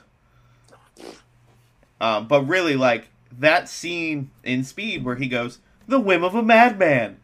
Yeah, yeah. It's hilarious and dark and like it's so many different emotions that shouldn't yeah. be, but it's yeah. the way he did it. I go all the way back to Apocalypse Now, you know. Well, yeah, I mean. But for me, the performance, Blue Velvet, that film, he he killed it. They all killed it in that film. You know, it, it must have been a trip to work with David Lynch. Oh my god, must have been a trip. Oh man, come on, man, come on, come on. I I, I remember one day I was driving down Sunset and I, he was promoting a new. He was promoting. Uh, Naomi Watts was in the. I can't think of the movie other movie right now Mulholland Drive. Mm-hmm. And he was on the corner of Highland and Hollywood Boulevard, sitting in a director's chair with a cow on a rope and a sign that says, My movie's coming out soon. Go see it. Mulholland Drive. And I'm driving by, I'm looking this fucking David Lynch, man, on the corner of Highland and Hollywood Boulevard, promoting this film, sitting in a director's chair with a cow. Damn, who does that? David Lynch does. It was very interesting. I I can't think of a better way to promote a movie. I, I can honestly say I'm not going to lie and say I've seen Blue Velvet, but by the end of this year I will have. Oh, you got to! Oh man, come on! You got to watch that tonight. you okay. have to. Oh my tonight. god! watch it. Watch it. When you watch it, hit me up. oh yeah, absolutely. Go, wow, well, that's the performance that I'm looking for one of these days. One of those performances because he puts himself out there. Well, and it's. I don't need to see the movie to know that Badlands probably was that for you, and yeah, I think you're still going. I mean, you've you've got a birthday coming up next month. You're not yeah. slowing down at all. I'm not at all, at all. I would say, I would say also the closest to that would be Virus. Uh, for me, Yeah. with Virus, um, that that film uh, basically opened up a lot of inner doors for me because I'm working with all those fantastic actors, and we know what Cliff is doing and everybody's doing.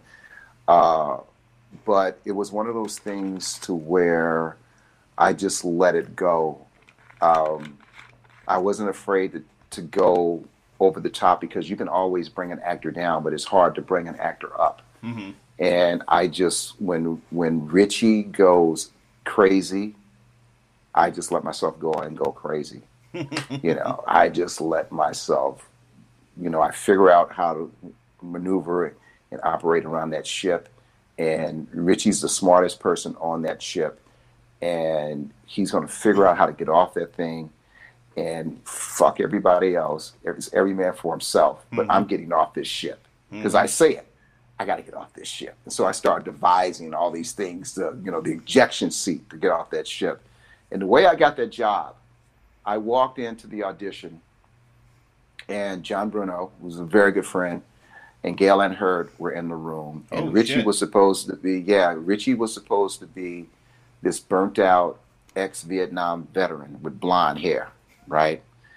So this is when everybody had an opportunity to get a job because it wasn't about ethnicity. It was about the best actor comes into the door. That's who we're hiring. Mhm.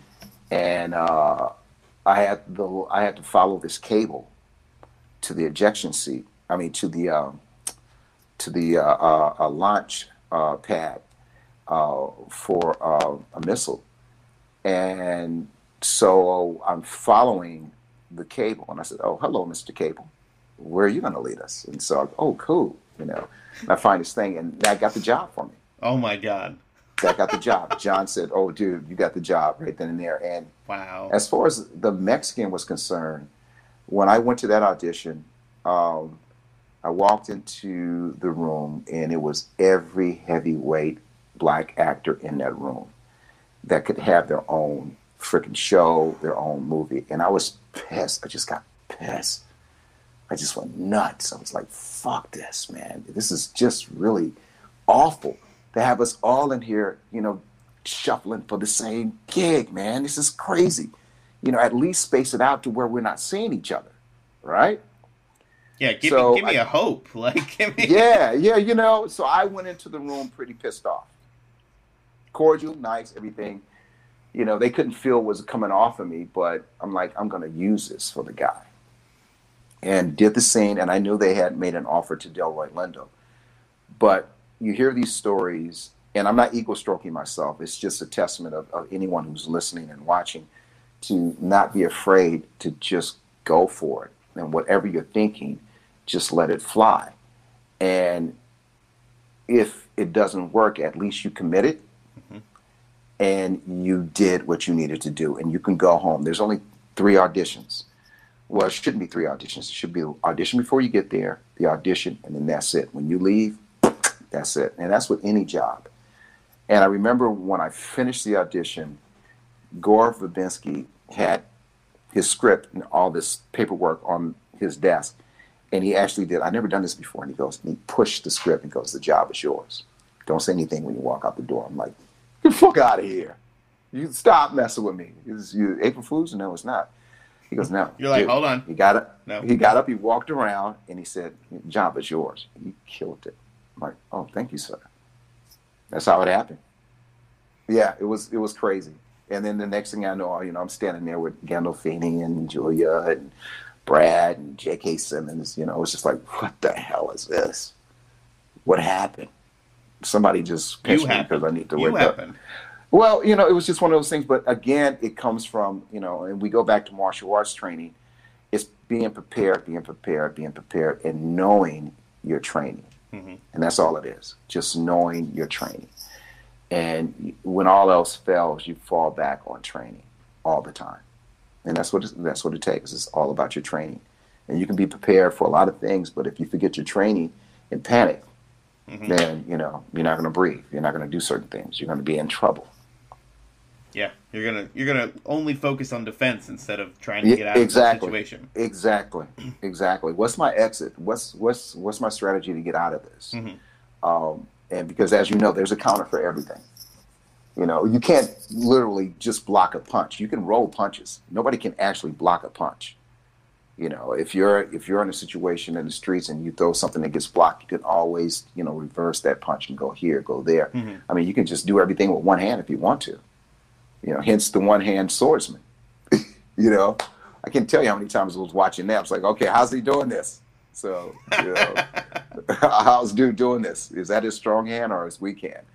Um, so it, it's just interesting. You know, because of the sports and the martial arts background, you take that into everything all the time. And you could feel it in those scenes. You know, the the action scenes. Obviously, we know their stunt work. It's they're meant to protect you guys. But like you said, Daniel wants to run up a wall. You know, you had the opportunity to, to jump off stuff, wire work, whatever it is. You know, some of the some of the scenes that were in there. But at the end of the day, like because of the the mindset you have, not necessarily the skill set, but the mindset made that look more real. The people you had Yeah. working with you guys made it look real. And you know, some of the the stuff in the show, some people had said was over the top, but I don't Mhm. think so. We're 500 years in the future. We've got people with a gift who can Yeah. turn it on and off when they get, you know, or when they get cut. That's the part you're gonna focus on. like, Yeah. I, I will say this. I mean, the reason, the way it ended, uh, and it, it, they had started talking about a, a spinoff, and the spinoff was going to be okay, guns are slowly making their way back. hmm And Nick was going to end up being the sheriff or the marshal of this town. And then we had the two kids. We had the widow's kid, and we had Henry growing up. hmm And of course, uh, Nathaniel was off in the woods still looking for uh, Cressida. You know, so you seen Cressida? Who's Yeah. Cressida? Don't worry about it. Have you Yeah. seen her? Have you seen her? Yeah, okay. so eventually, Moon was going to work his way into that town and run back into Bajie. Uh, and so uh, it- the focus was going to be on the kids and Bajie and, and, and Moon. But, um, and then wherever they were going to go with bringing how they were going to bring Sonny back and all these things uh, was going to be interesting for them to find out, for us to find out. But I would not completely put anything I, I will not say the show is completely dead. I will not say that answers, uh, questions won't be answered. Mhm.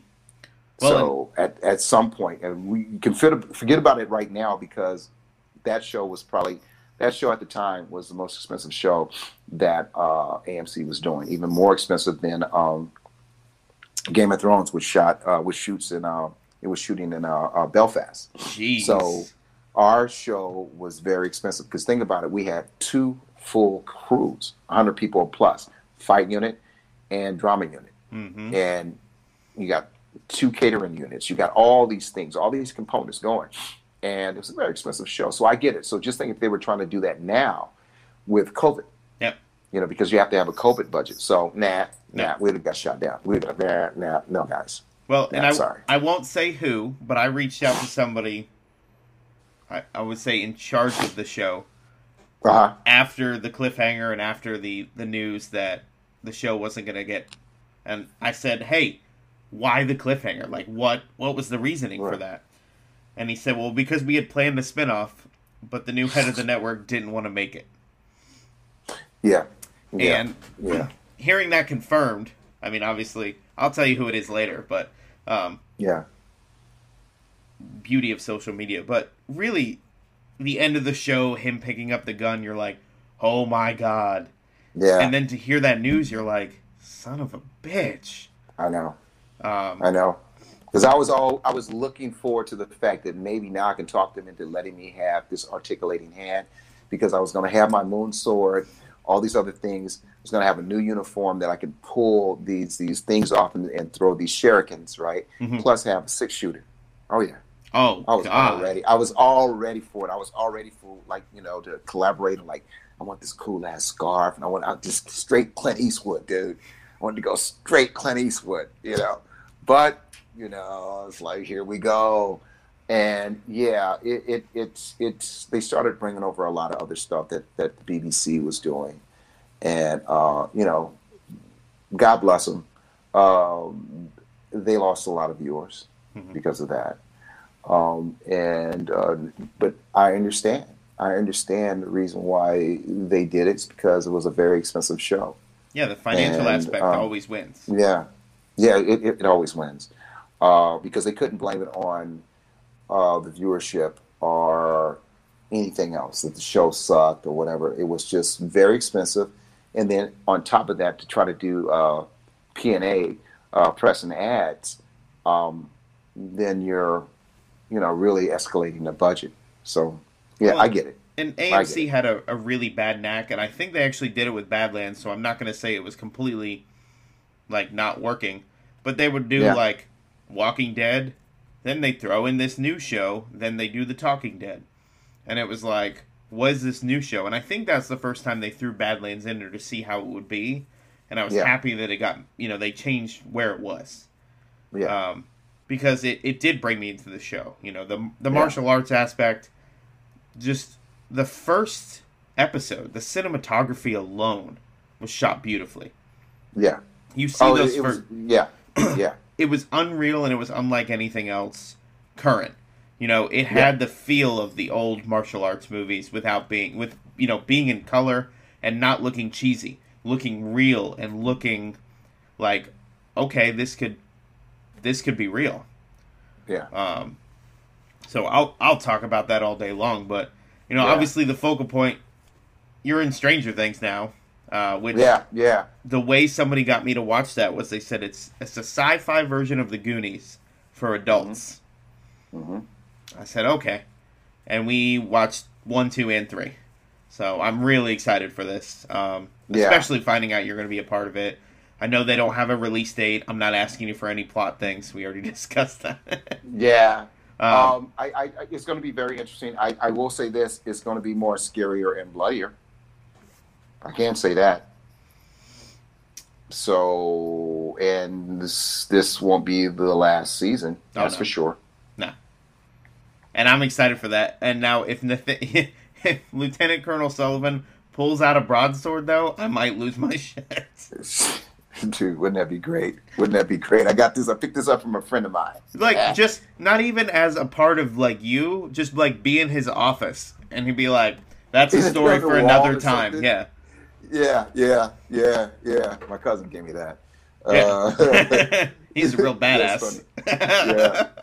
Uh, but I, I'm really liking this guy. I'm really liking what um, uh, his his his mechanics. I really dig that I was able to just fall right into what the brothers had conceived because I didn't get a chance to talk to them until the day that I shot my first day, and you know Seems to be a only note- for you. Like, like, yeah, just- their only their only note to me was, dude, you killed it. You did exactly how we wrote it on paper. Thank you. You know, and again, that's just understanding, watching the show, understanding the whole thing, and doing uh, the due diligence of trying to give them a realistic character, and uh, you know, pulling real people in, and then adding myself uh, to the situation about how would I really how would I really react if I was in charge of all of this, Mhm. all this equipment, all these men, and I have access to just like anything I want to. Um, so again, if I if I had that, I wouldn't be arrogant about it. I would want to use certain things as a last result because I like to get answers Mhm. and even you know as a as a normal person as Sherman I like to get answers and that's what uh, Lieutenant Colonel Sutherland Sutherland Sutherland Sutherland, uh, Sullivan is doing. it's because I threw in Uh, Donald I'm Sutherland earlier. yeah, that's why. Donald Sutherland.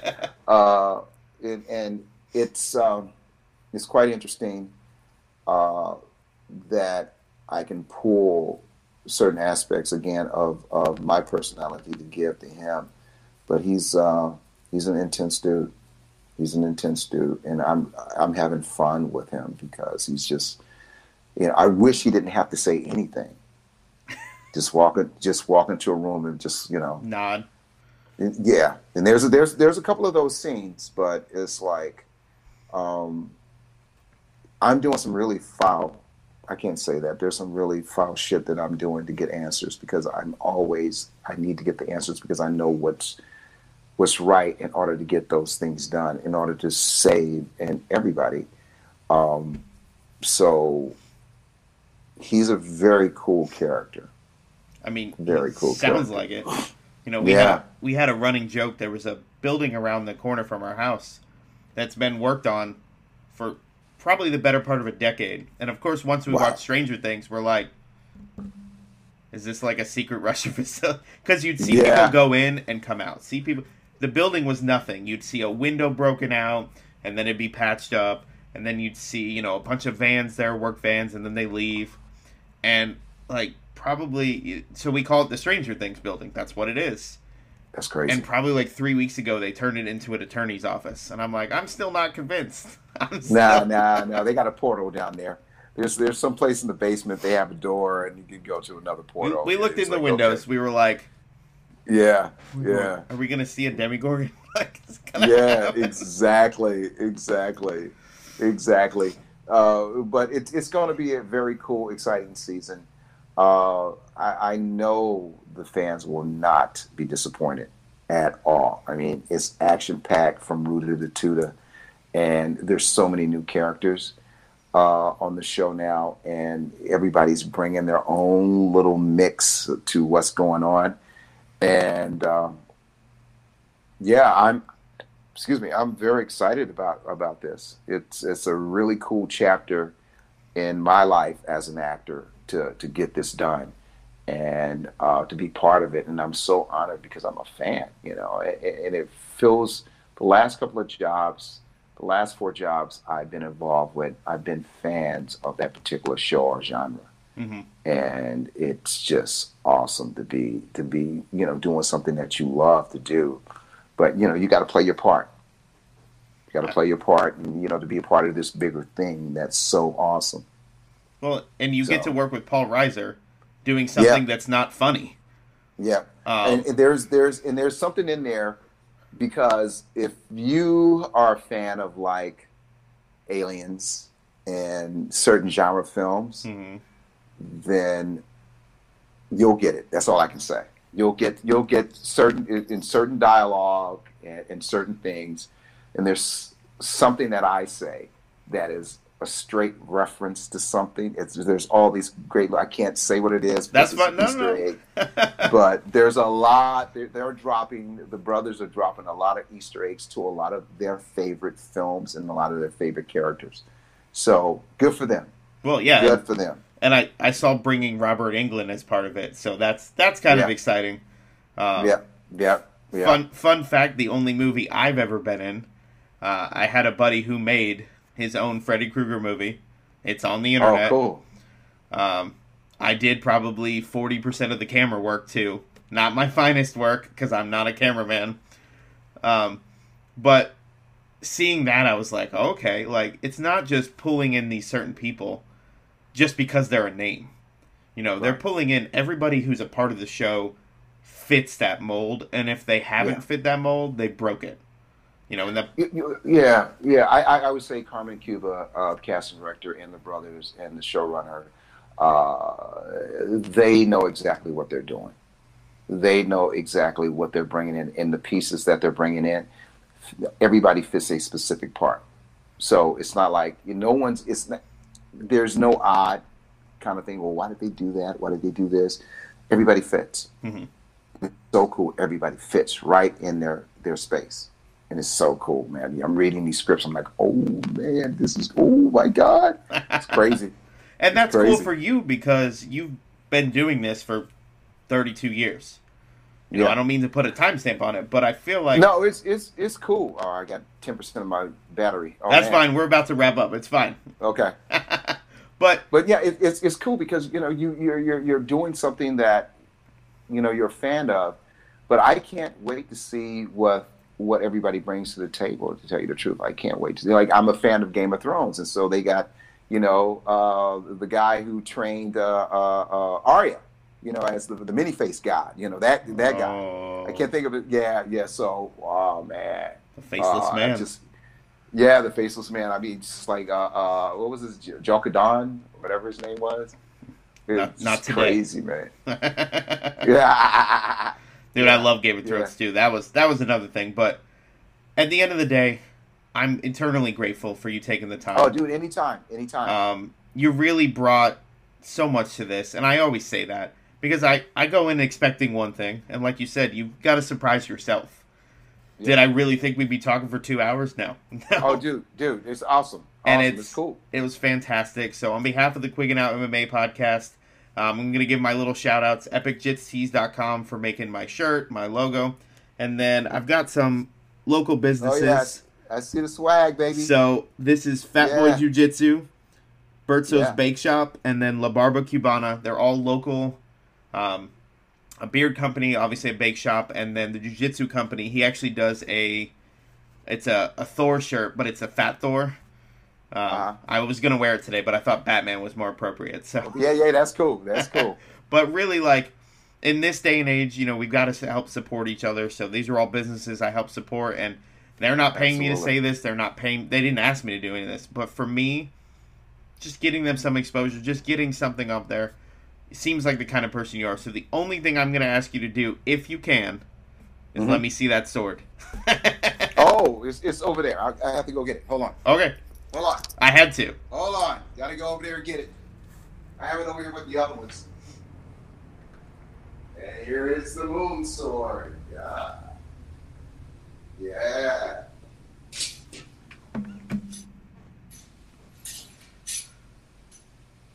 Yeah, I should have put it over here. Yeah. Oh my god. So, there we go. There we go. And this is the one I used to love to practice with because I lost the ring. But yeah, this sucker right here. There you go. That, yeah. I don't know if you can hear me or not, but that just made my year like that. Uh, yeah, this is this is the one right here. wow. I can't even I can't even tell you how many times I knocked myself in the head with it, but yeah, this is the bad boy. That is incredible. Yeah, man. Well, sir, thank you so much. I really Oh, appreciate you're it. And uh, you know, enjoy the rest of your year. Happy, you know, happy holidays, Merry Christmas, whichever it is. Um, you know, really anymore. Just be safe out there. And I really can't wait for season four of Stranger Things and you know any side projects you have. Just talking There's about them lot. today. We'll talk. There's a lot of stuff that we're doing, so we'll talk again. Absolutely, You know, we, we should we should talk. We should talk in February. absolutely. Sounds good, man. Okay. Thank you so much. All right. All right. You're welcome.